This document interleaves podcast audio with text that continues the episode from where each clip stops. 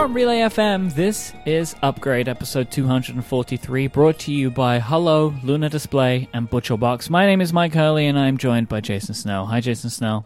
Hi, Mike Hurley. How are you? I am very well, fine and dandy indeed, and I have a hashtag Snell Talk question from Oh, nice. number one Upgradian Casey, who wants to Uh-oh. know if you could watch a movie or series for the first time all over again, what would it be? Hmm, there's a good question from number one fan Casey. I think I'm gonna say Lost. Hmm. And I know that's controversial because a lot of people don't like how Lost ended, but you know, I loved Lost. I loved the whole thing. If you didn't like how it ended, wouldn't that make it the perfect show to watch this way? So, like, if you ever did watch it again, you wouldn't remember how badly it ended? I also feel like one of the big problems with Lost uh, at the time because Lost was a very modern show, a little bit it was a little bit before its time, and because it was network TV, um, there were long gaps between episodes. So you'd get like 8 episodes and then it'd be off for 6 weeks and then you get 4 episodes and then it would be off for 5 weeks. And I would love to watch that show for the first time being able to basically binge it or at least you know watch it at my own pace over the course of a few weeks instead of having to stretch it out over years with huge gaps in between seasons um, because i think i think the show plays a lot better when you're not losing narrative momentum every six episodes as they stop for a rerun break so um, I, I have been meaning to do a lost rewatch and i will at some point but in the meantime, uh, I think that's going to be my answer. It's not my favorite show, although it probably is in my top five of all time. But I think it would be the one that would benefit the most. And for movies, I don't have, I don't, I don't think I have an answer for for movies. There are a lot of movies that I love. I'm not sure there's a movie that that I would um, want to. I, I feel like the the going for the ride for a TV show where you don't know where it's going is just is more fulfilling over Yeah. the long haul than a than a single movie. I think that for this question, TV shows are better than movies, unless it's like a movie series, right? Like if you wanted to watch Star Wars, Well, you know, yeah, or all the Marvel movies, something like that. Marvel Sure. Yeah, that would take a long time to watch all the Marvel movies. People do that though. Do you see that? Like I saw people doing that. Like Yeah. they they do like a three or four day, basically live in the cinema. I couldn't imagine Yeah. watching movies that way. No. you'd lose your mind. Mm-mm. Yes. Thank sure. you to number one upgradian and Casey for sending in this Snell Talk question. If you want to have a question uh, to help open a future episode of Upgrade, just send out a tweet with the hashtag Snell Talk, and it may be considered for future use. We have very exciting news. We have merchandise available for you right now. Right upgrade now. yourwardrobe.com. That is upgradeyourwardrobe.com. There's also links in our show notes. Look, the summer of fun is approaching, right? We can we can hear the waves crashing. We know it's on Mm-hmm. the way. And we thought to ourselves, you know, we want to make sure that the upgradians are ready for the summer. People are headed to the beach. Luckily for all of us, you don't have to leave Dongletown behind because now you can join the Dongletown Surf Club. We have a whole range of items available, including a Dongletown Surf Club tee and tank top, so you're ready for the beach, a Dongletown Surf Club tote bag, and quite possibly, in my opinion, the greatest podcast merchandise ever created, the Dongle Towel. Yes, we've made a beach towel. It's a beach towel. It says Dongletown Surf Club on it. It's true. It's true. Also, the uh, classic Dongletown T-shirt is back in stock in uh, the navy uh, variation, mm-hmm. and uh, this is our this is our pre WWDC. Get ready for the summer of fun ensemble. Yep, we're doing it now because we want to make sure that, like, so basically, you can buy it now. It's available till May 13th. It should arrive uh, before WWDC if you're in the US. That's why we're doing it right now. That's why ATP are doing theirs right now, also. Um, so if you haven't yet bought ATP merch, why don't you buy it all together and just pay once for shipping? Um, we, uh, I, I will say, I love. We had such a great response to the original Dongletown tee. I this is my favorite of the two design wise. I think this is perfect. This has a couple of excellent puns on it. I would say read all the text out loud. That would be my tip to you. Just read it all out loud uh, because you might notice something you wouldn't have noticed otherwise. Um, and I want to just mention about the towel. So it's an actual beach towel, like a real deal beach towel. We're working with our friends at Cotton Bureau. This is why I love working with Cotton Bureau because Jason said to me, wouldn't it be nice if we did a towel? And I said, Jason, Yes, it definitely would be. So I contacted our friends at Cotton Bureau. I told them what we wanted to do, and they do what they always do for me, which I appreciate so much when I come up with these weird and wonderful things where they're like, hmm, let's see if we can do that. And then they go away and they come back to me and they find a way to do it. So we have a, like, I'm really, really excited about this merchandise this year because I love the design in general, but I am very excited about tote bags and beach towels. Like, that is just like a, I'm I sure think it's fantastic. Like, isn't it great? You know, like maybe, maybe you're a person like t-shirts aren't for you. Well, now you can buy a tote bag or a beach towel and you'll be happy. So go to upgradeyourwardrobe.com. I have I told you that I got stopped somewhere. I was actually on a walk with my dog, and uh, and somebody actually uh, asked me where Dongletown was, Interesting. and I said, "Hmm, "Okay, how, how am I gonna how am I gonna respond here?" And I said, and I, I let I let him in on it. I, I said it's kind of a joke about how you know if you buy a new computer you have to plug in like an adapter, like a dongle, in order to get it to work. And he was like, "Oh," and I said, "It's a computer thing." And then that I, I and I ran away. Yeah, right. But- you should have just said it's in all of our minds and in the bottom of our backpacks, right? Like Yeah. that's where Dongle It's everywhere. Is. Dongletown is all around us. But being in California, people are like, "Oh, Dongletown, California. Where is that?" And the answer is, mm, "It's everywhere." Oh. I guess that's everywhere. the problem being in California.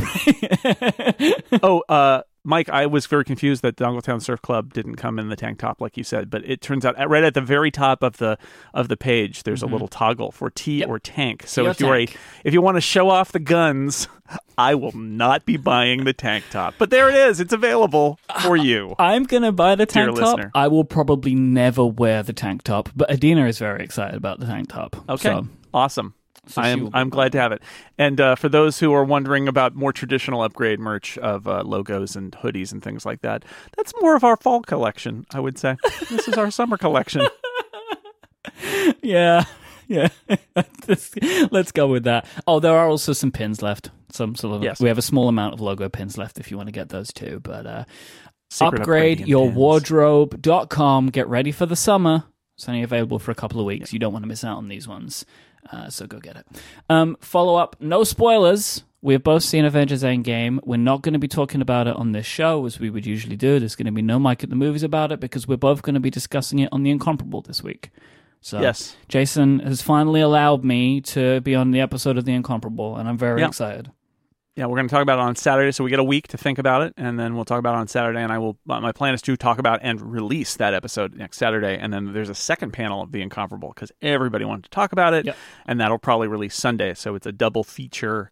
But you and I will be on that episode on uh, on Saturday, so people can keep their eyes on the Incomparable. I wonder that. what the total runtime of those two episodes will look like compared to the total runtime of Endgame. Well, I mean, that's a good question. I think it, I think if you put them both together, I think it would be great if you put those two episodes together. It was the runtime of Endgame. I God, fear it will be be, more than that. Yeah, I reckon we'll it see. will be more than that too. I have a lot to say. Um, I don't know if I'm going to be able to get the time to see it again, though. That's the problem. I'm hoping to see it again this week. Yeah. Um, because there's a it's a it's a three hour movie. There's a lot in there, and and Mhm. uh, I would love to see uh, what I kind of missed the first time. I've uh, you know podcasting about a movie you see once. So much of what I do is a movie that I watched on video after seeing it in the theater, or it's a TV show where I can watch it. Uh, it, it is a very different experience when you can only watch it once and you can't take notes, Yeah. which is what happens when you see a movie in the theater. So Yep. I'm hoping to go back and see it sometime this week if I get a if I get a chance. you know, I realized uh, Marvel movies have occupied a third of my life. Oh yeah, Isn't that wild? that's true. Isn't that wild? Yeah. It's big. All right, so you can look out for that. Well, that's it. They're never making any more Marvel that movies was now. it. The They're- end. That was what it meant. Yep.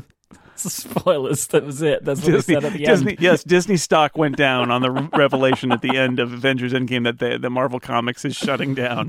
Mm, strange. It's a shame. They made a billion dollars this weekend. They should probably keep going, but oh I well. found it really weird when Captain America looked directly into the camera and said, "That's it for Marvel now. See you, That's kids." it. Go home. Very strange. He took off his mask and he just uh, dropped his shield and walked off and Uh-huh. said, "said uh, No later, losers." No more superheroes. Go find your Batman if you love him so much. It was really weird. Uh, yeah, well, I thought the moment where Captain America endorsed Batman was perhaps the strangest part of that. Where it's like, you know, Batman's pretty great. Go talk to Batman. Bye. Smell you later. Smell you and he was out of there. Yep. It would have been a new catchphrase if only there was more Captain America movies, but Right? unfortunately, no more because there are no more Marvel movies. All right, let's do some upstream. Got a couple of headlines in streaming media.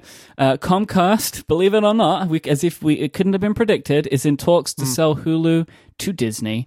Uh, according to CNBC sources, Comcast is currently weighing up its options over what to do with its 30% stake in the streaming service. One of those options is indeed to sell it to Disney, and Comcast and Disney are talking about it.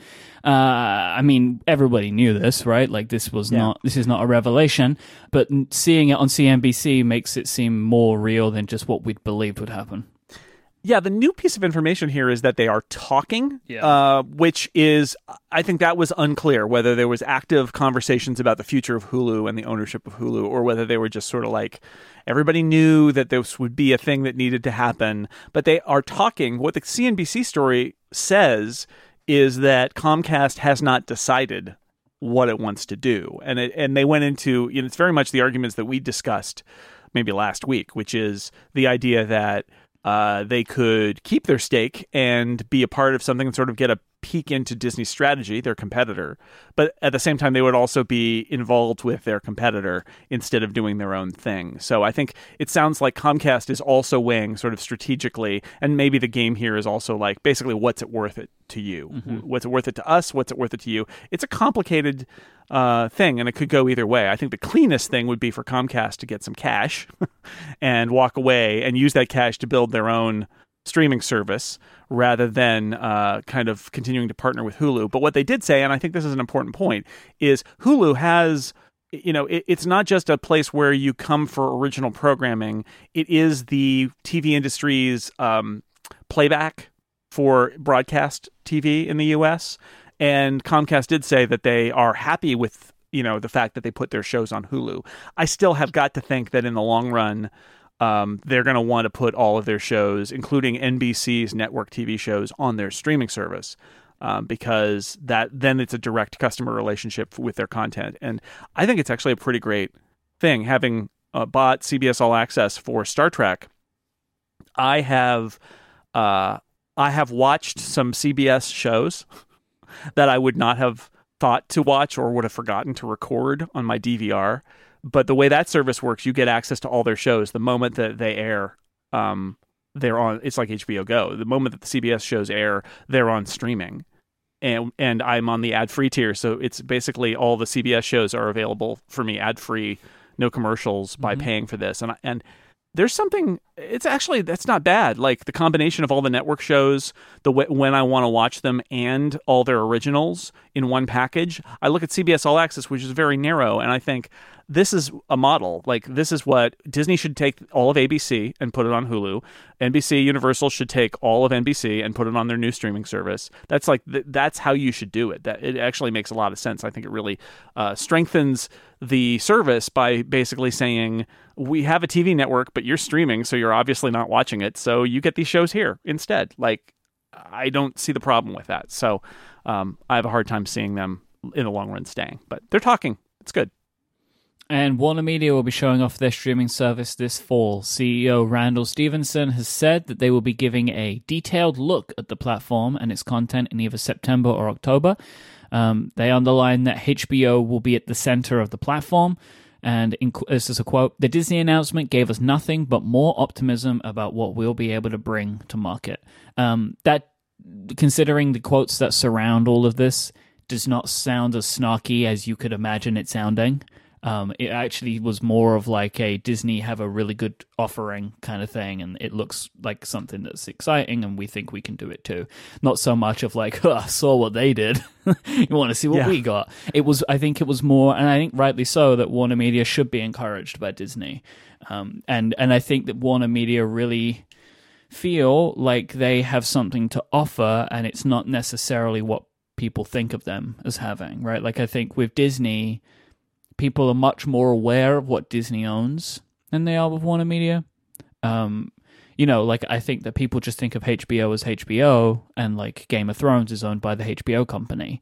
But it turns out Right. it's also owned by the Wizard Company too. So, like, you know, Yeah, I think putting HBO at the center of the platform is a smart thing. I think that that was the that that's we'll see exactly what they mean by that, but like using HBO and kind of inflating it and saying, you know, HBO is going to be the start of this and maybe it's not all of it, but it's it's the core and it's going to do more content if you view like the Disney presentation where they've got their brand tiles of like Disney and Marvel and and all that, like Warner Media doing something like that where they've got they've got an HBO stream and they've got a DC uh, superhero stream and they've got some other you know Harry Potter stream or whatever it is however they want to put that together you got to you know take advantage of your brands and, and your intellectual property and the uh, most powerful part of the Warner Media kind of content development uh, world is HBO. HBO is at the center of it, so they are leaning into that, which is interesting. Of course, a lot of people have left HBO because it's not going to be the old HBO. It's going to be this new kind of, you know, higher volume content HBO, but uh, it's still the center of their strategy, and it should be.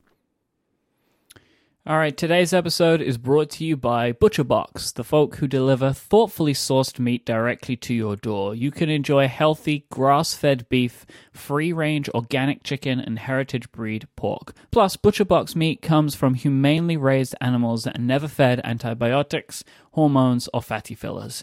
Each butcher box comes with 8 to 11 pounds of meat, which is enough for 24 individual meals. You can choose from 5 different box types depending on your meat preferences.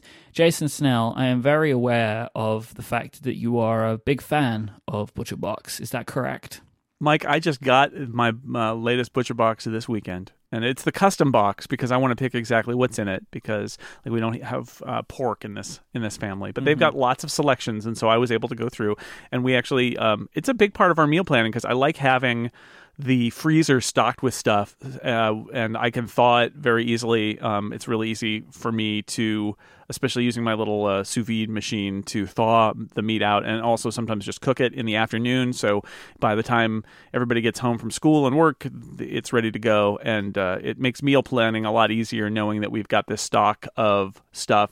It's not every meal we have comes out of the freezer, but it's a very convenient fact that we've got that stuff ready to go, and so we can choose to take out some ground beef or take out some chicken thighs or whatever we want, um, some steak, and make that meal for the day. So super convenient to have it, and it's hard. It comes you know hard frozen. It's uh it's there's a dry ice in the box. It's hard frozen, and so um and and in shrink wrapped little containers. So they go in the freezer, and then uh, they come out one by one, and we eat them.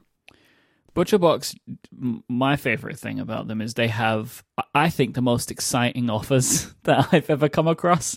Uh, as as like the thing to entice our listeners to go and sign up. This month, ButcherBox is offering the ultimate breakfast bundle, which includes two packages of bacon and two pounds of breakfast sausage for free in your first box. The bacon is Whole 30 approved, uncured, nitrate, and sugar free. The sausage is a healthy, authentic version of a classic style pork sausage, simply seasoned with salt, pepper, and sage. Right now, new members will get two packages of bacon and two pounds of breakfast sausage added to your box for free. Plus, you get $20 off your first box. Go now because it's the supply it's limited supply. So while supplies last, it's a limited time offer. So to get that ultimate breakfast bundle of two packages of bacon, two pounds of breakfast sausage for free in your first box and $20 off your first box, go to butcherbox.com slash upgrade or enter the promo code upgrade. That is butcherbox.com slash upgrade, promo code upgrade to get your hands on that wonderful offer. Our thanks to ButcherBox for their support of this show and Relay FM. So, Jason, you wrote uh, an article on Macworld last week uh, where this quote comes from, which I enjoy uh, very much. These past months, I've noticed something strange creeping into my thoughts occasionally while I sit at my desk working on my iMac Pro. iOS does this better. Shock horror. Heresy. So, what's going on here, Jason Snell?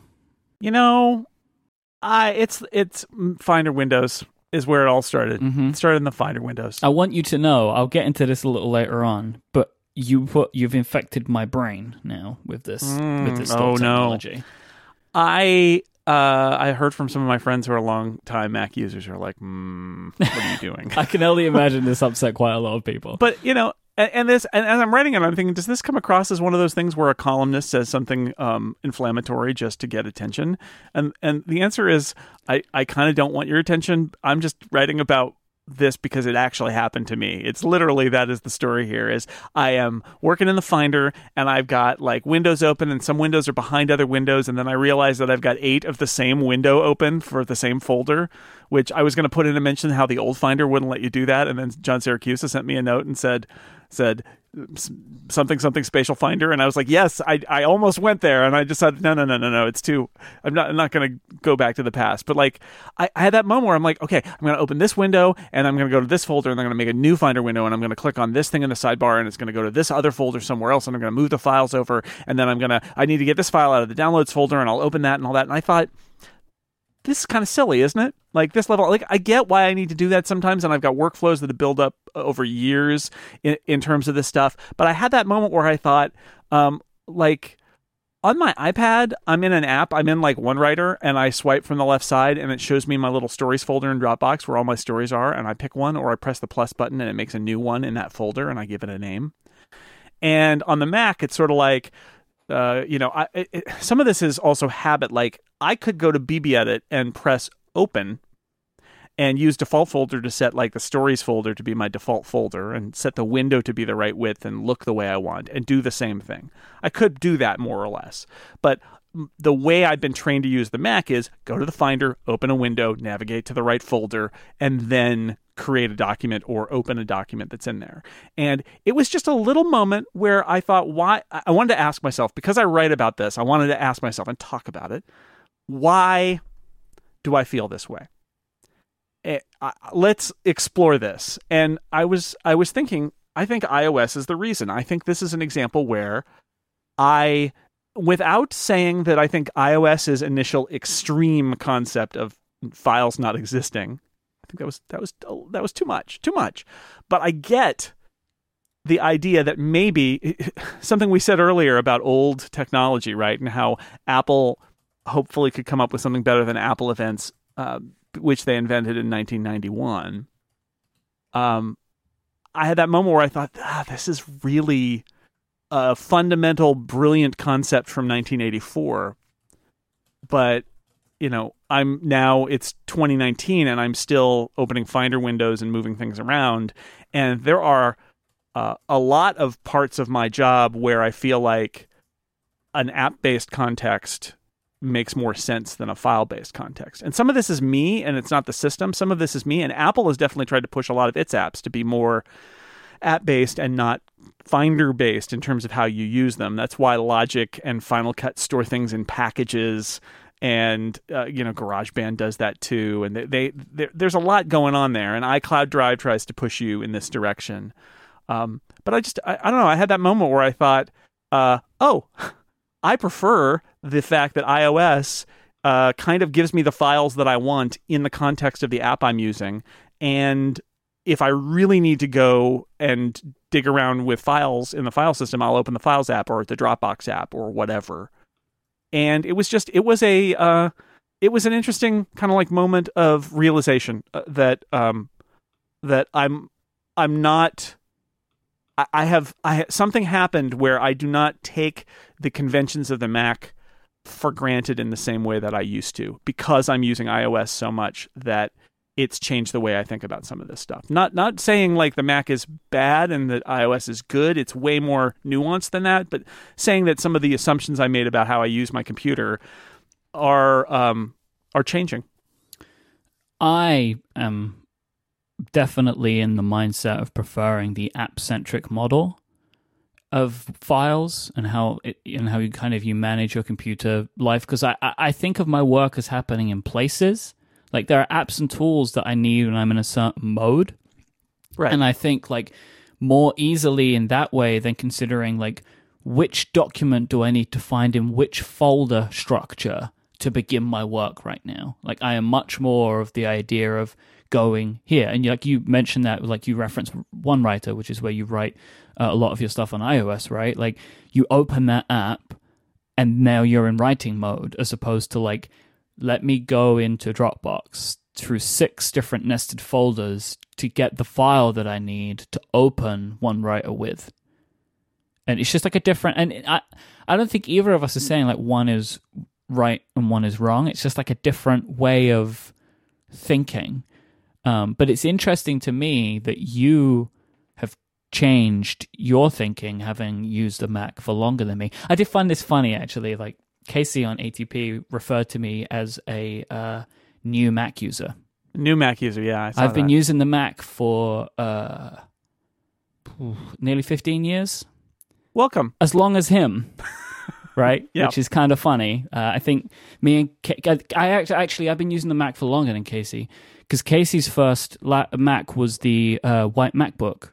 I had the Intel iMac, so I am a longer time Mac user than uh, number one Upgradian Casey Liss.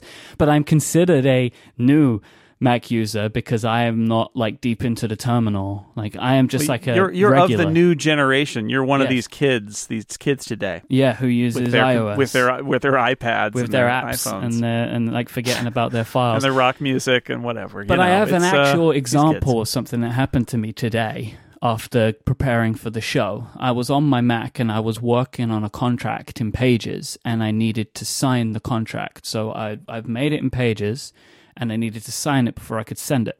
So I had to go into Pages, I exported it as a PDF, saved it to my desktop. Then I had to open a Finder window, go to the desktop, right click the file, open in, and choose PDFpen, sign it, save it, open up my email app, and send it. On iOS, I'm in Pages, I click share, I choose PDF.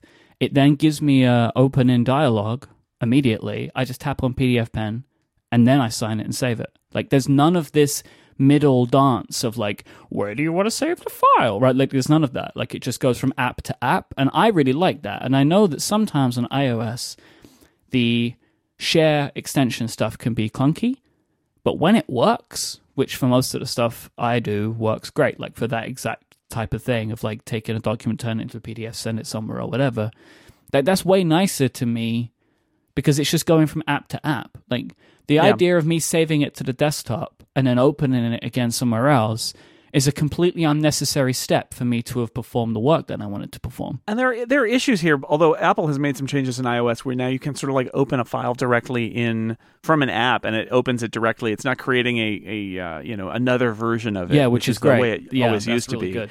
So you can work on the same file and Mm-hmm. move it around between apps, and that that's the kind of thing that you know iOS is coming out of its extreme origin of no files, and that's not that doesn't work either.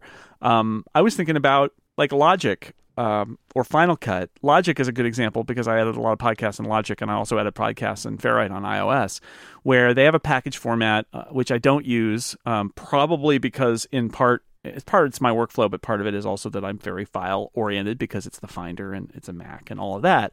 But like dragging the best way to put a bunch of files into a Logic project is to open the Logic project and then open the Finder and then drag the files in one by one to right where you want them to go. And Logic, as far as I can tell, doesn't even have a batch import feature. It has an import file feature that lets you pick a single file. Um, so, and that's not better. so the Finder ends up being, and I think maybe this is the root of it, is interacting with lots of files in lots of complicated ways on the Mac. Most apps are just like, just use the Finder. Like, don't involve me Yeah. drag and drop Yeah. works drag the files in i don't need to know about it whereas on the on the um, ipad if i transfer files over and i'm in a project um, uh, ferrite will bring up a little uh, side panel with all my files and i can drag them out one by one Mhm. and they're you know basically I, I airdrop those files to ferrite not to a holding folder so then they're in ferrite's storage area and then i'm dragging them into the project and then they're in the project and I think that's better. I think that's a better approach, and I know it's different. And um, and what you know these these platforms are colliding. So part of my thought here is just Apple is trying to push the Mac to be a little more app centric in terms of documents. Apple is also trying to push iOS to be a little less app centric, and I think that's good because I think there is a, a a place that is more than what the Mac does today, but also more than what iOS does today.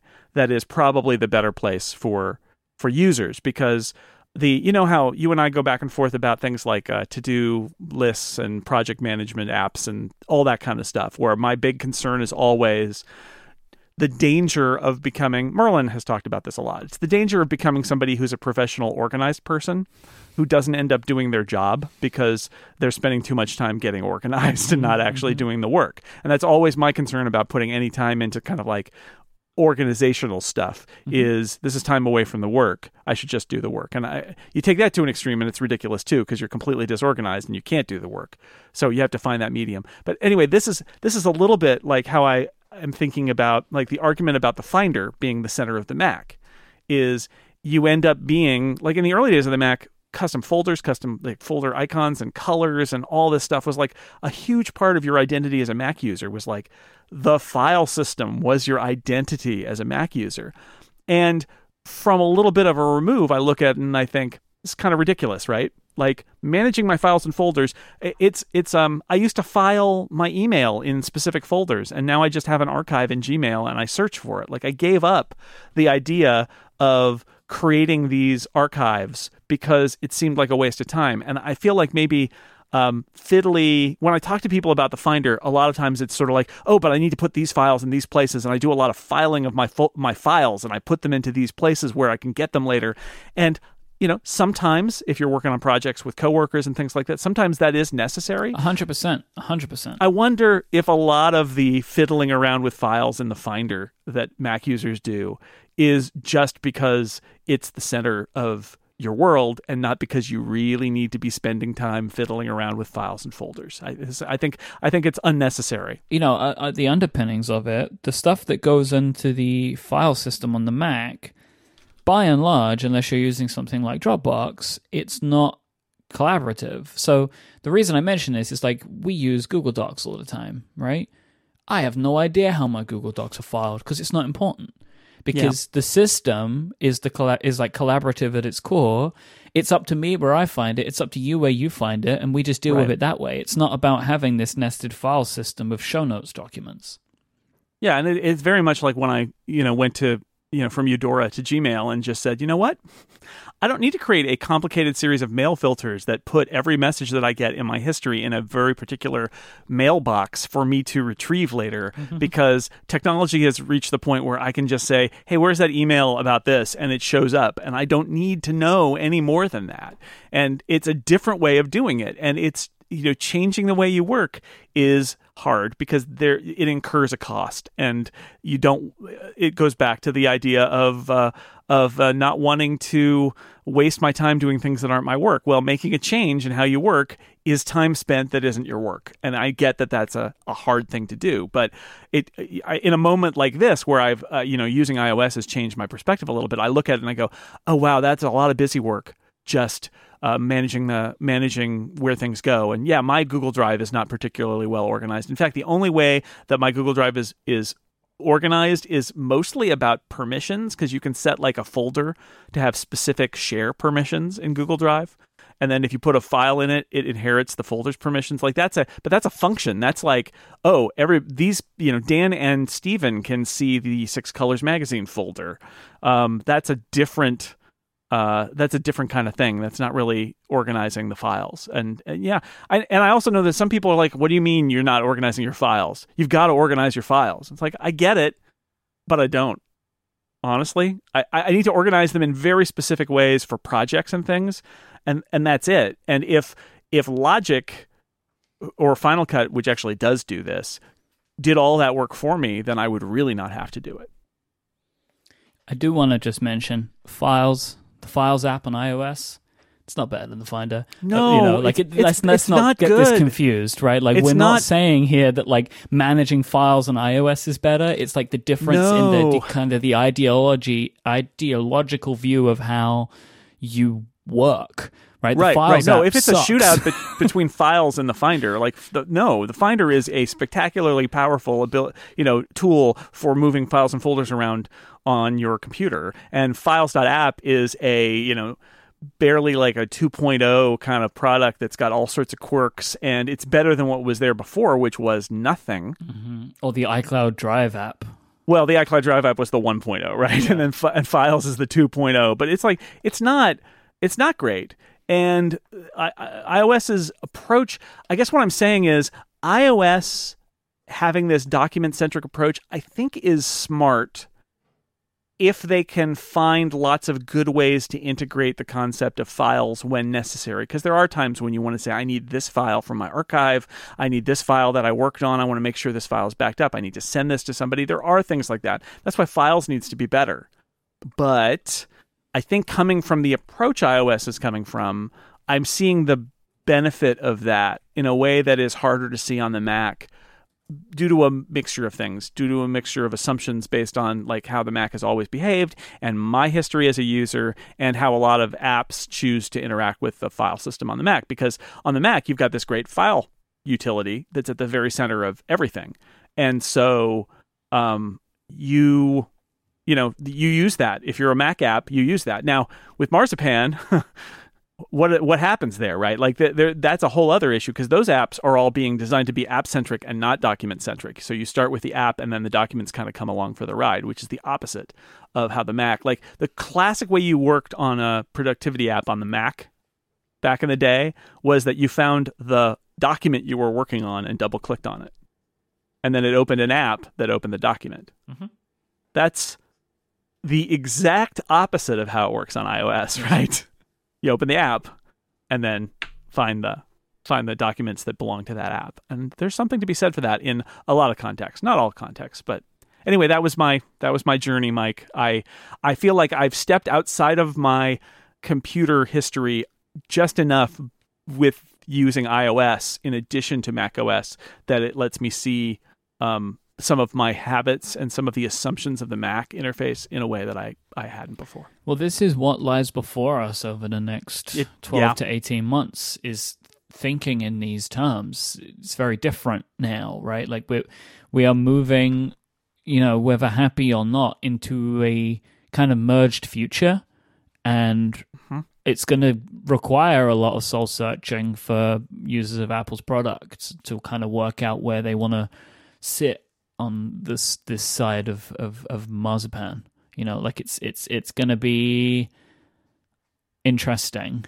I think it's interesting. Um, we'll see how it ends up shaking out. Yeah, it's it, a lot of design decisions that Apple's going to have to make, and it's going to be weird. Like as we said before, you said it two weeks ago. I think it's going to be weird. It's going to be like So let's underline that. It's it is going to be weird. Even yeah. if Apple does a great job and executes this incredibly well, it's still going to be weird because you've got a whole class of apps that are not like the apps that have existed on the Mac, and they're going to have, um, you know, if if uh, Gui Rambo and Steve Troughton-Smith are to be believed, like it's going to be more like classic in some ways, where like there's going to be a separate system folder with the marzipan stuff in it like there is on mojave. And that's not the system folder that the mac apps use. It's the system folder that the marzipan apps use. It's going to be weird even if they execute it well. And we're going to go through this process.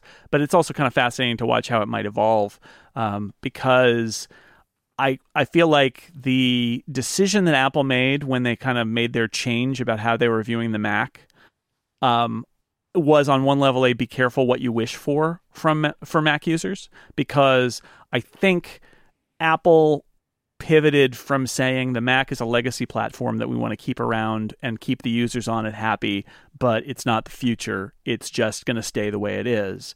And they pivoted from that to all right, we're going to drag the Mac into the present.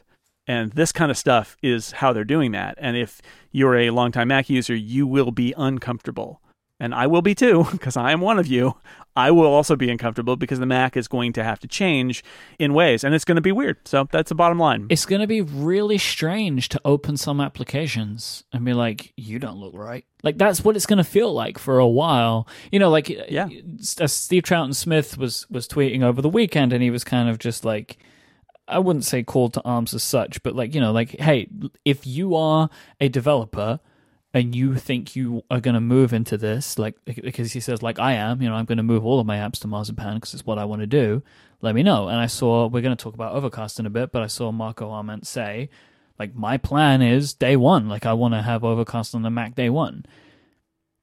It's going to look so strange, right? To like yeah. be on my iMac and click the Overcast, it's going to look like, I reckon, basically the same. I would assume my iPad app. Yeah and that's going to yeah. be very, very disorientating. Mm-hmm. So yeah, that's why it's going to be weird. That is, I think this is going to be our as we ramp up towards the summer of fun. We're in the weird time now. Yeah. Uh, or I, or or is the fall the weird time when it ships? So it's summer of fun and then knows? the uh, autumn of weird. The autumn of weird. We'll, we'll find out. All right. Today's show is also brought to you by our friends over at Luna Display, the makers of the hardware solution that turns your iPad into a wireless display for your Mac, meaning you'll have a second display that is super portable with basically zero lag and stunning image quality. Setting up extra screens can be a fiddly and frustrating experience, but Luna Display couldn't be easier. You just plug a lovely dongle wherever you're at in town or you're at the beach, you know, it doesn't matter. Uh, you just plug this dongle into your Mac and you're good to go. Everything works over Wi Fi if you're in regular Dongle Town, but if you're at the Dongle Town Surf Club, you can do it with a USB connection if there's no Wi Fi connection for you. How perfect is that? So you might be traveling, you can just use a cable instead, and you still have the ability to use your Luna display to screens. You can have your laptop, you can have your desktop, and your iPad to the side, and you can use it just like an external monitor. It supports external keyboards, touch interactions, and the Apple Pencil.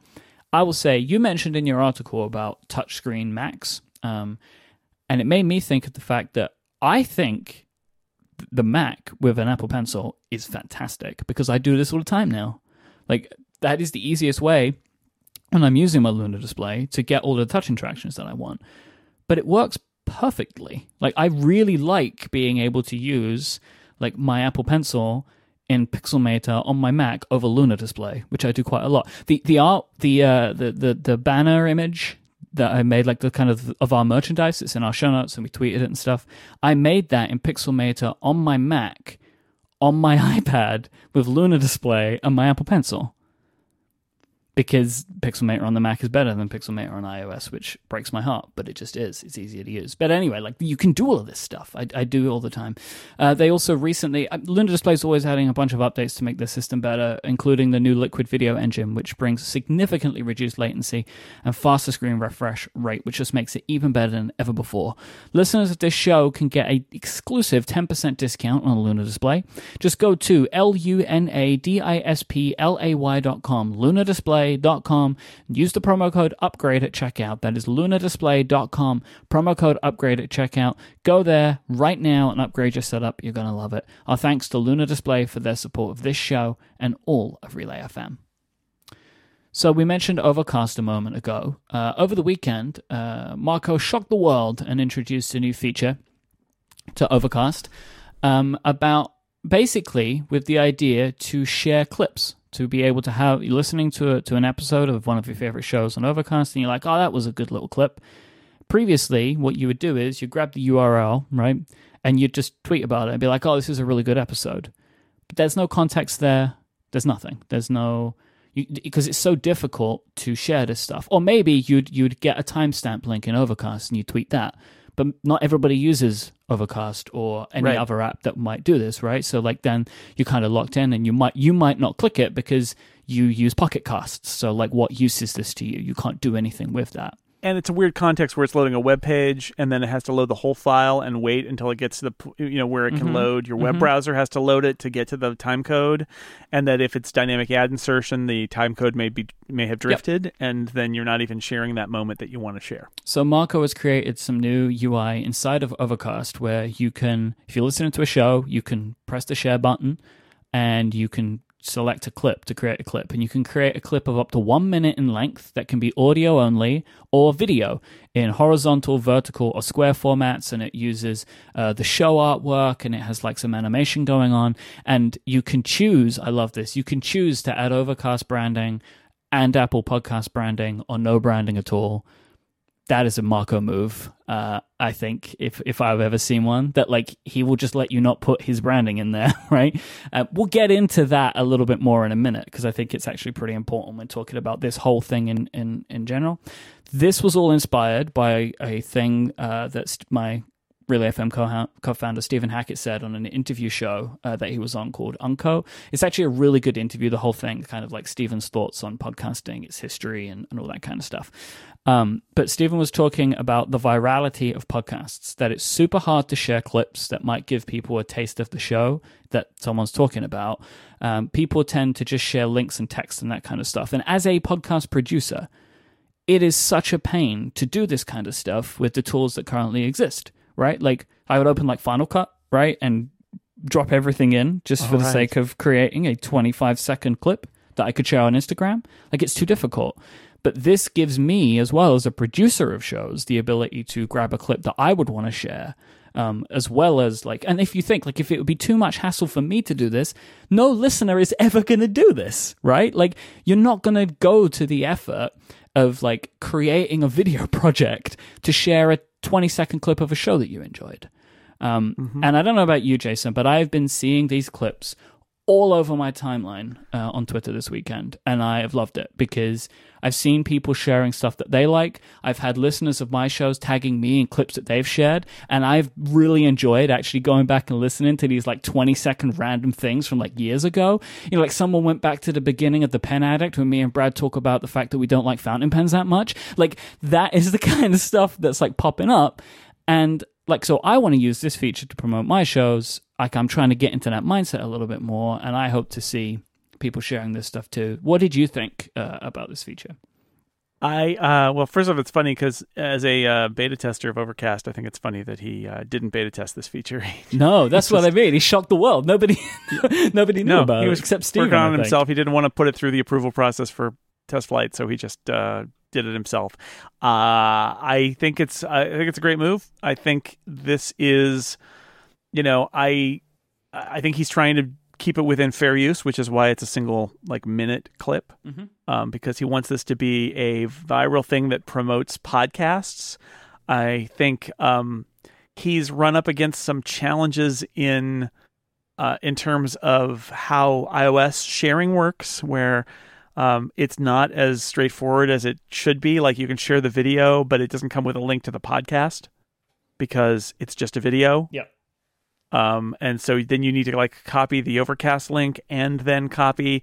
I I, I kind of want him, and I know he probably can't do this, but what I really want is like a video share that also puts something on the clipboard that's like the name of the episode and a link to the podcast or something like that, something a little richer than what is currently there. Um, but I know that there are a lot of complexities in that situation. But at the at the bottom of this, you know, he's trying to solve a problem that we've all been moaning about for a long time, which is it's very hard to share to really share a uh, a great moment in a podcast and have it you know have it kind of go viral instead i see these links all the time where people are like oh uh, this was a really great moment about this thing so you should listen to my podcast and it's like okay i i am now going to download an entire episode of your podcast. Um, that's a harder Like, sell. not sight unseen but like hear unheard? I don't know yeah hear unheard. Exactly right. So That's instead i get to listen to a clip up to a minute and and think oh that's really interesting or funny or whatever and maybe i'll go listen to it. But also it allows fans uh, listeners of podcasts to share favorite moments and that's also a lot of fun. So i hope it i hope it takes off and i hope more podcast apps do it Yes, this is what I wanted to talk about, right? The idea of this, how these tools are for podcasting in general, because there are a lot of like um, proprietary systems, like platforms and stuff like that, that will that can generate these things for you, but you have to work with them. You have a host of them or have an arrangement with them, like you be a part of this like big, huge CMS network thing, and that's not tenable for most people, right? Like it, it, it's requiring way too much.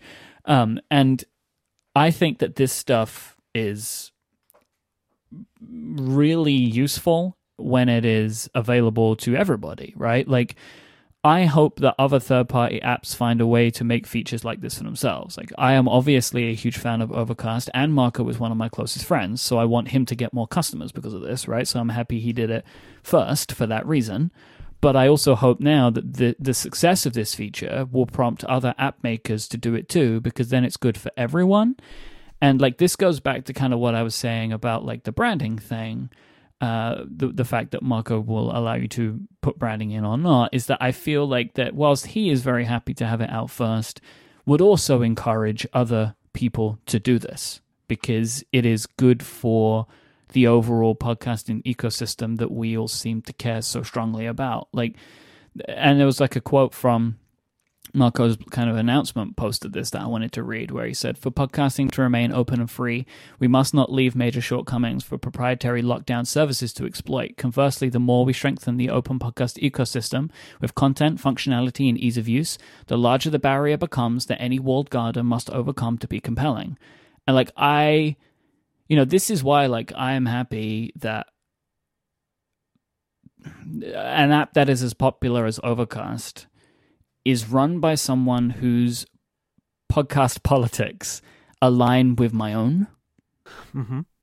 Because, you know, it makes me happy that someone like Marco is is. I mean, this is very we're inside baseball right now, but this is like coming in from a weekend of this uh, this this startup called Luminary, um, which is like a closed platform system um, that is that really upset a lot of podcasters because they said podcasts didn't need ads, and they are a system where you, it's a it is a regular app, but it also uh, has this paid tier. So it's a free app where you can listen to, in theory, can listen to any podcast.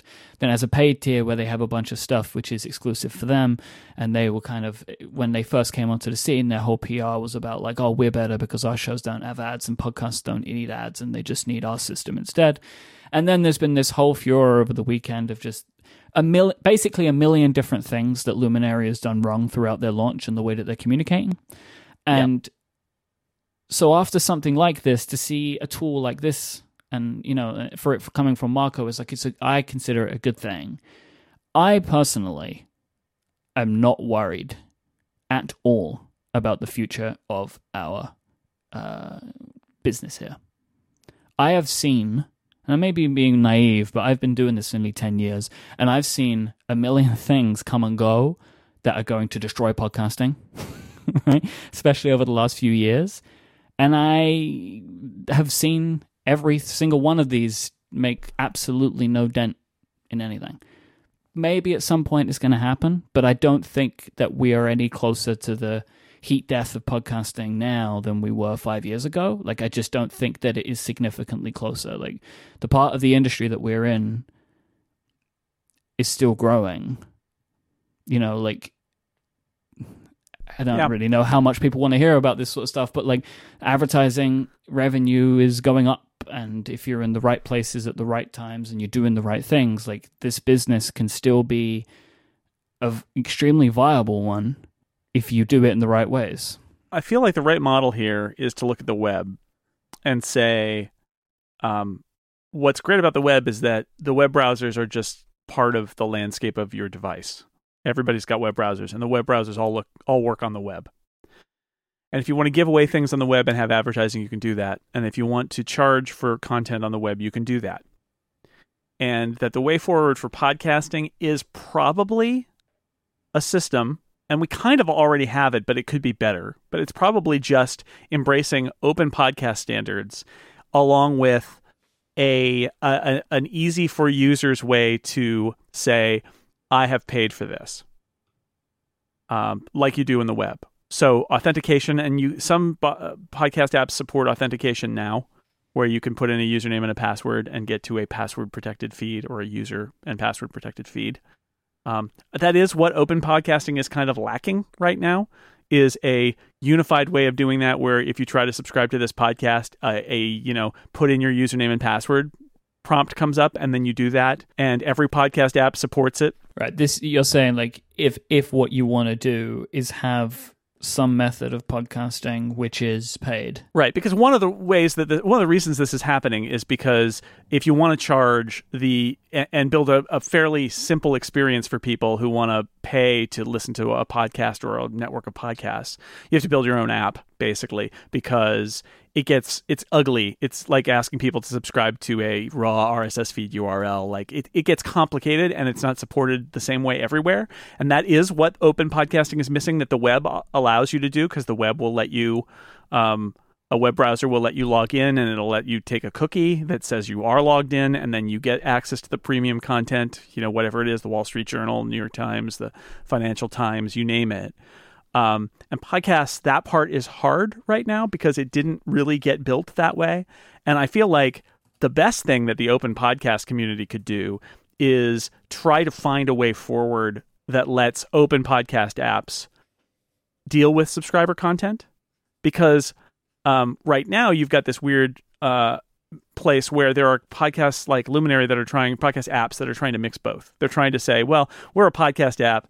Uh, plus, our podcasts are in here, and that what they're trying to do is remove this barrier, which is uh, I need to ch- switch to a different app in order to listen to these certain kinds of podcasts that are not available elsewhere, and that and then my all my other podcasts are over here, and that kind of stinks. And uh, like Audible has done that with their channels stuff, and I you know I have access to that, and I basically never listen to it because it's in a different app, and I don't want to listen to my podcast in a different app.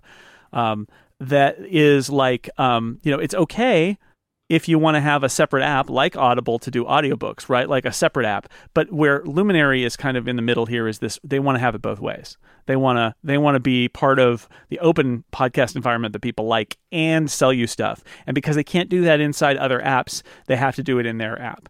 Mm-hmm. And and uh and I do see that as another weakness of the podcast world. Like I I have for because I have podcasts that are behind a membership Mm-hmm. You know, I, and you do too for relay, right? Mm-hmm. So there, we we both have have this, and you know, it's kind of security through obscurity. Um, it's kind of porous. It's not the best, and like I could, I would love it if there was an easy way for me to just say, put in your six colors or incomparable username and password, and then you get access to these podcasts uh, on every podcast player on every platform.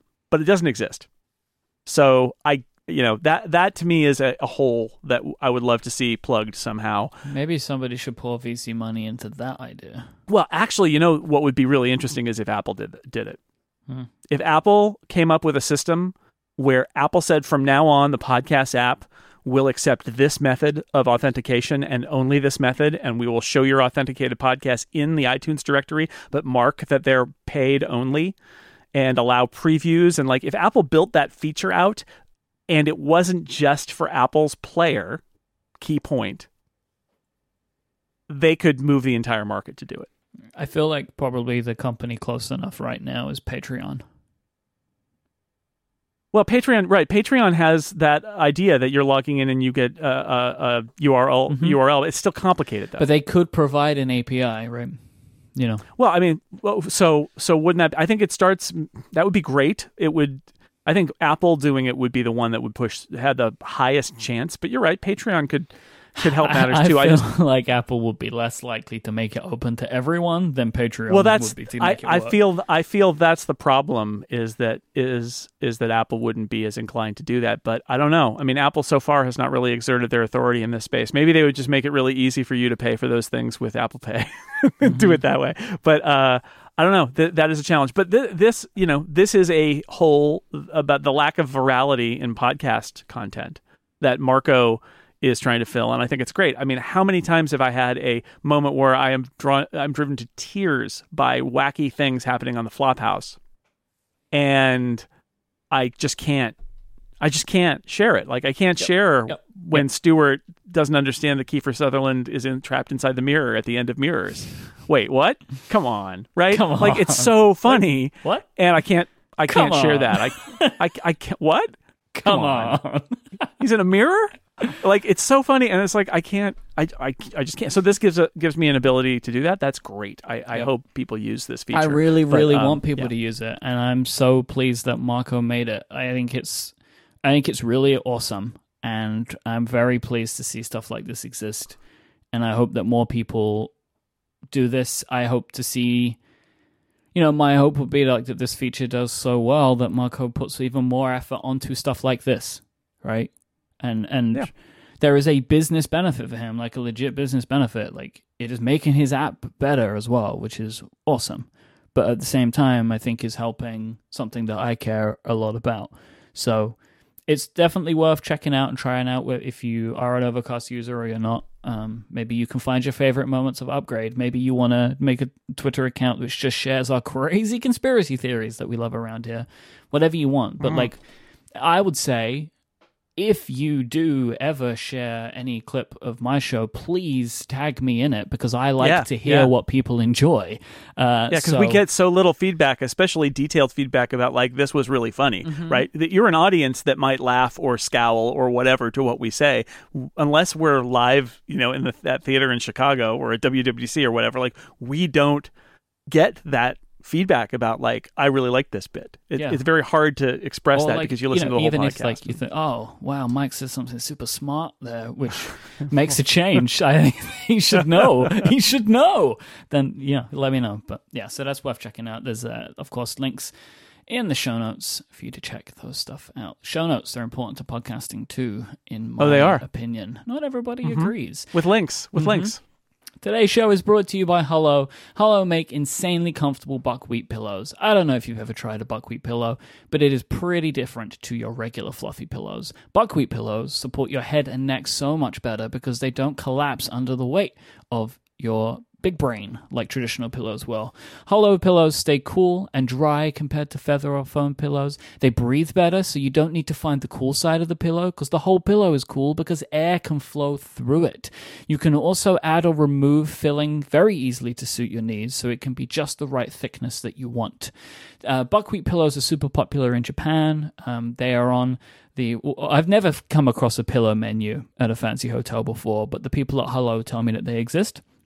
And if you do come across a pillow menu, you may find buckwheat pillows on there. And I bet it's at the very tippy top of that menu because I love my Hullo pillow. I have been sleeping on it for nearly a year now. I got it last June. I'm never going back. Like, I absolutely love the support that I get from this pillow. Like, it's so comfortable for me. Um, Hullo pillows are made in the USA with quality construction and materials. Their certified organic cotton case is cut and sewn for durability, and the buckwheat is grown and milled in the US as well. You may be curious to try one of these out, and you can because you can sleep on it for 60 nights. And if Hullo isn't right for you, you can just send it back for a refund. Go to hullopillow.com slash upgrade right now, and you can get your own buckwheat pillow. That is H U L L O P I L L O W dot com slash upgrade. And if you buy more than one, they have a special discount of up to $20 off depending on the size that you opt for. They have fast free shipping with every order, and 1% of all profits are donated to the Nature Conservancy. Give it a try. If you love it, you keep it. If you don't, just send it back. HulloPillow.com, H U L L O pillow.com slash upgrade. Our thanks to Hullo for their support of this show and Relay FM.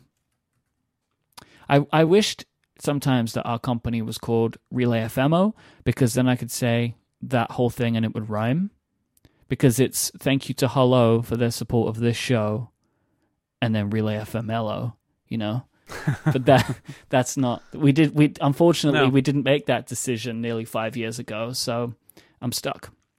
All right, let's do some hashtag ask upgrade. Yeah, this really needed the lasers today because the first Yeah, question is about lasers, and I knew that you were not going to give me them unless I was quiet for a long time. So No, here we fine. are. Andrew asks Does Jason make pistol fingers or stabby pointing hands while doing lasers? No, no. First off, um, fingers don't shoot lasers. Okay. Okay, they don't. That's silly. That's ridiculous. I I just lean I lean into the microphone, and then the lasers um emerge. You lean That's it. in I do. for lasers. I get in as close as I can to the microphone. I'm actually touching the microphone with my face, That's to get and then the I go. full laser experience. Oh wow! Yeah. Can you give me a laser from from regular uh, distance? Oh, that sucks. I don't want that I laser. know, right? If those are garbage lasers, Yeah, nobody wants those lasers. I want I want lasers that cl- This is if people are going to make clips of this, is this what is this what they're going to make I clips take it of? all back. Jeff wants to know Do you know of any podcast apps that support re listening to old shows? I'm thinking of something where I can tell it to start with this episode and then download a new episode every X days. So you're kind of listening in a time machine. so I call this the Siracusa feature. Mm-hmm. because John always tells us you start at the beginning. I don't even know if it needs to download an episode every X days. I think I think what you really need is an inversion of the standard podcast procedure, which is start at the beginning and keep three episodes or whatever. Download this many episodes. Well, uh, what So if I want is when I'm done, I just want the new one to pop up. That's what I yes. want. So what I what I want is I want to say you know keep three episodes and start at the beginning, and so it'll download the first three episodes. And Mm-hmm. when I finish episode one, it will download episode four. Yep, and the and key put part it here further is down in the this is not a sorting option. This is the like because you can a lot of apps have sorting options, right? Where you can like Right. reorder them. This is the idea that like it would show up in your all unfinished playlist or whatever, or your like all unplayed playlist or whatever function of your app, which shows like a chronological list of all the stuff you have to listen to. Right, like it's a new episode, but it's actually old one. And uh, I I agree. I think this I think stuff like this should be great. I don't know about any apps that do this. I have lobbied Marco for this fe- for the Siracusa feature in Overcast pretty hard because there are podcasts I listen to now that I am way behind, and I I want to go through them sequentially from the from the point you know from the start or from the point where I am now and I want to have that behavior where when I'm done with this one I listen to the next one but um, because it's a podcast that's that's currently like 50 episodes ahead that is more work than I'd like. I'd really like to say you know I want to start season 2 of Hello from the Magic Tavern now and then just keep giving me new episodes. And it, you could do you could do it keep giving me a new episode every week. Um, I I tend to listen to a lot of shows in like that in binges, so I'd like to be able to say, you know, keep three or five or whatever Mm-hmm, at any one time, and then as I as I finish the last one, put the next one in the download queue or in the playlist or in the streaming queue because I'm going to keep on moving forward. I think I think this is fitting with our theme. This is another way that podcast apps can make things easier for users where you can do this now, but it's more work and it shouldn't need to be. Some podcasts there's even a tag in iTunes. Apple made a tag that is basically start from the start instead of show me the latest Yeah, for Apple things made- that are not timely. Apple made a lot of tags last year, a couple of years ago. That nobody's But using. unfortunately, they're very hard to implement visually. But that's an interesting idea where like that could be a cue for somebody for an app developer to be like, "Oh, I'm going to offer for this podcast I'm going to offer the start at the beginning option because the podcast maker marked this as a start at the beginning." So like Total Party Kill is like that, the D&D podcast that I do. Uh it it it it's a start at the beginning podcast. And you can draw you can jump in anywhere, but it is a series of linear stories with different groups, but they all start at the start That's and go forward too, from there. right? And seasons, yeah. yeah, for the no podcast apps other than Apple's that support You're seasons. using all. I like you're too. using all of the features. I got all the but nobody's tags. nobody's They're all in implemented them because even Nope. Apple's implementation of some of this stuff leaves a lot to be desired, kind of Yeah, I visually. agree. And I think I agree, that's why no other apps have implemented them because the the creator of this new part of the RSS standard has yet to implement it in a way that visually makes a lot of sense. that that is is pleasing. I, I you know I wish that they that some of that rich data would get better used, but I understand also that most people don't use it, and so there's no point in it. Mm-hmm. But this is an example where it might actually be helpful to say. Um, you know, oh, I can tell at least on some podcasts that this is a start at the start, and even offer this as a feature. But it, regardless, it should be easier for users who want to start at the start of something. If I'm listening to Hello from the Magic Tavern, uh, I tell somebody because let me tell you now, it's great. It's an improvised fantasy podcast about a, a human from Earth who lands on a fantasy world, and he and a wizard and a shapeshifting badger person uh, do a podcast every week. And it's entirely improvised, and it's hilarious. But part of the hilarity is that they every time they make something up, it's part of the canon, and they can't contradict it later. And so you really need to start at the start um, you can do that. You can subscribe to Hello from the Magic Tavern and, and and make the effort to tap in the right places and play the first episode. It would be a lot nicer if the default was not here's the latest episode of Hello from the Magic Tavern because you don't want to hear it. You want to hear episode one, and then if you like it, episode two. Yeah, my, That's how it should be consumed. my my one of these is the Adventure Zone. Uh, yeah, that's a great. I mean, the D and D podcast. So the the uh, Adventure Zone, Dragon Friends are both uh, both those podcasts are podcasts I'm listening to from way back in the catalog, and I would actually listen to them more often if I didn't have to go and, and say, oh. Where am I in the Adventure Zone? Right? Like, oh, oh, I downloaded three episodes. I must be there now. It's like I, I would rather just subscribe to it, right? Like, uh, like Jeff suggests here. I will say I would like to, to claim immunity from this uh, request. I put this question in before we uh, spoke about Marco adding features to his app. So, you know, sorry, Marco. because we're clearly directing this at you now. I think, at least I am, because it's the app that I use and I want that feature. Uh, Kevin, Kevin has a question. Do you think that if a developer uses Marzipan APIs in an app, they will be required to distribute it via the Mac App Store? 100%, Kevin. 100%.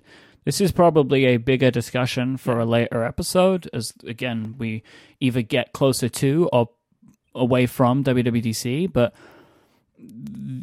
why did Apple all of a sudden decide to redo the Mac App Store? Yeah, I think eventually you're going to be able to buy either for a discount or whatever. You're going to just be able to buy all of the um, all of the apps for all the platforms at once, right? Instead of right now, you're going to have to buy the Mac app separately from the iOS app. Yep. I think in the long run, that's probably not going to be the case. That Mhm. they'll get bundled together, um, or at least developers will have the option to bundle the app across platforms together, maybe for a special price. Who knows? And then we'll stop calling it the Mac App Store. Yeah, it'll just be the App Store. I think there's, I wouldn't say it's 100%. I'd say it's like 95% because it's possible with all these new things that they're adding um, where they're, you know, they're notarizing apps and things like that. Yeah, there might be a few It's- things you can do. It's possible that, that they'll let Marzipan apps in as notarized apps and have it be mandatory. So you still have to pass through Apple's process before being released. But uh, I think it's also entirely possible that it'll be 100% Mac App Store. Uh, my, I kind of where I think the line will be drawn if, like, from a user interface perspective, like if you're using UIKit, you'll be in the Mac App Store. But if, like, you know, we were talking about the idea of maybe integrating with shortcuts, like if those are separate APIs, you can probably still be out of the App Store and use those. That's how I kind of think of it in my brain. If your app's going to look like an iOS app, it's going through the App Store. Uh, that's how I. That's where I kind of like draw that limit in my brain. Um, Jack says you're very skilled in the art of speaking on a podcast. Did that come just from experience? Did prove that this week? I don't know. Mm, I or don't did know. you Mm. actually do something conscious to learn these skills? I don't mean recording. I mean speaking and presenting, voice modulation, pacing, articulation. Um, Jack did not direct this question specifically at either of us. so I'm going to assume Jack likes the way that we both speak. Okay, great. And I think the answer for this is the same for both of us, where it's purely a case of practicing and paying attention to the things that annoy people more frequently because they can't get out of your brain and then you end up kind of changing uh, a lot of the way that you speak. If you're Mike Hurley, you lost a lot of your accent, is what happened, as you became more like an American person.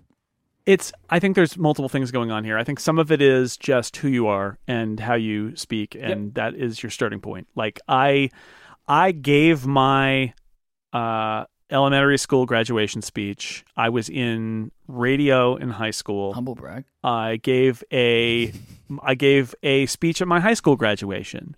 I All you know right, speechy. I I have done I I got a bunch of uh, medals at the speech festival Oh. when I was in eighth grade. I had the key to the city because of a great speech that I gave once. I'm Batman. No.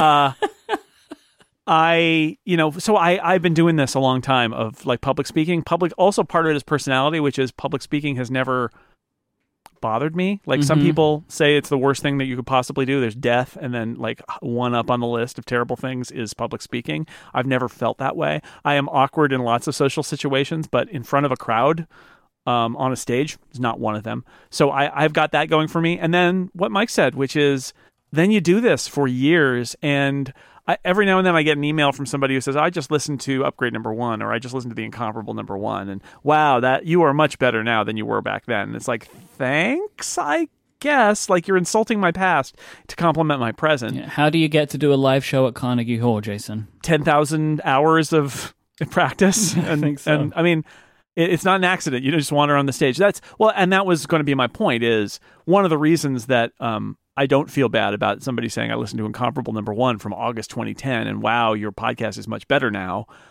is because it it should be right. Yeah. like You would I- certainly I- hope I- so. I would really not be happy if I did something for nine years and didn't get better at it. Mhm. Like that is not not just like the technology and I'm using a better microphone, I'm better at microphone technique and I'm better at editing podcasts and all that, but I should be better as a host, I should be better at speaking. Like you should keep getting better at, at whatever you do as you go. So part of it is that is you just got to get started and uh and get better as you go.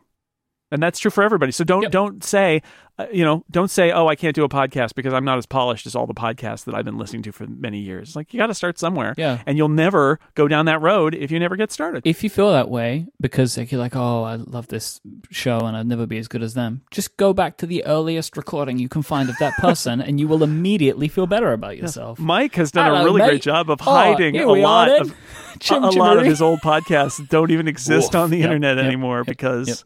Hello governor what was a you podcast can go all the way back though to 2012 with the episode one of the Pen Addict, yeah and you can you listen go to this guy who's talking like this, and he's so happy to be on a podcast. he's a soccer hooligan he is. who loves pens Oh, he'll dear. stab you with his pen He if you will. anger him and finally, Jay Lilly asks, I'm getting a MacBook Air for my wife to use during her master's program. Should I get 8 gigabytes of RAM or 16 gigabytes of RAM?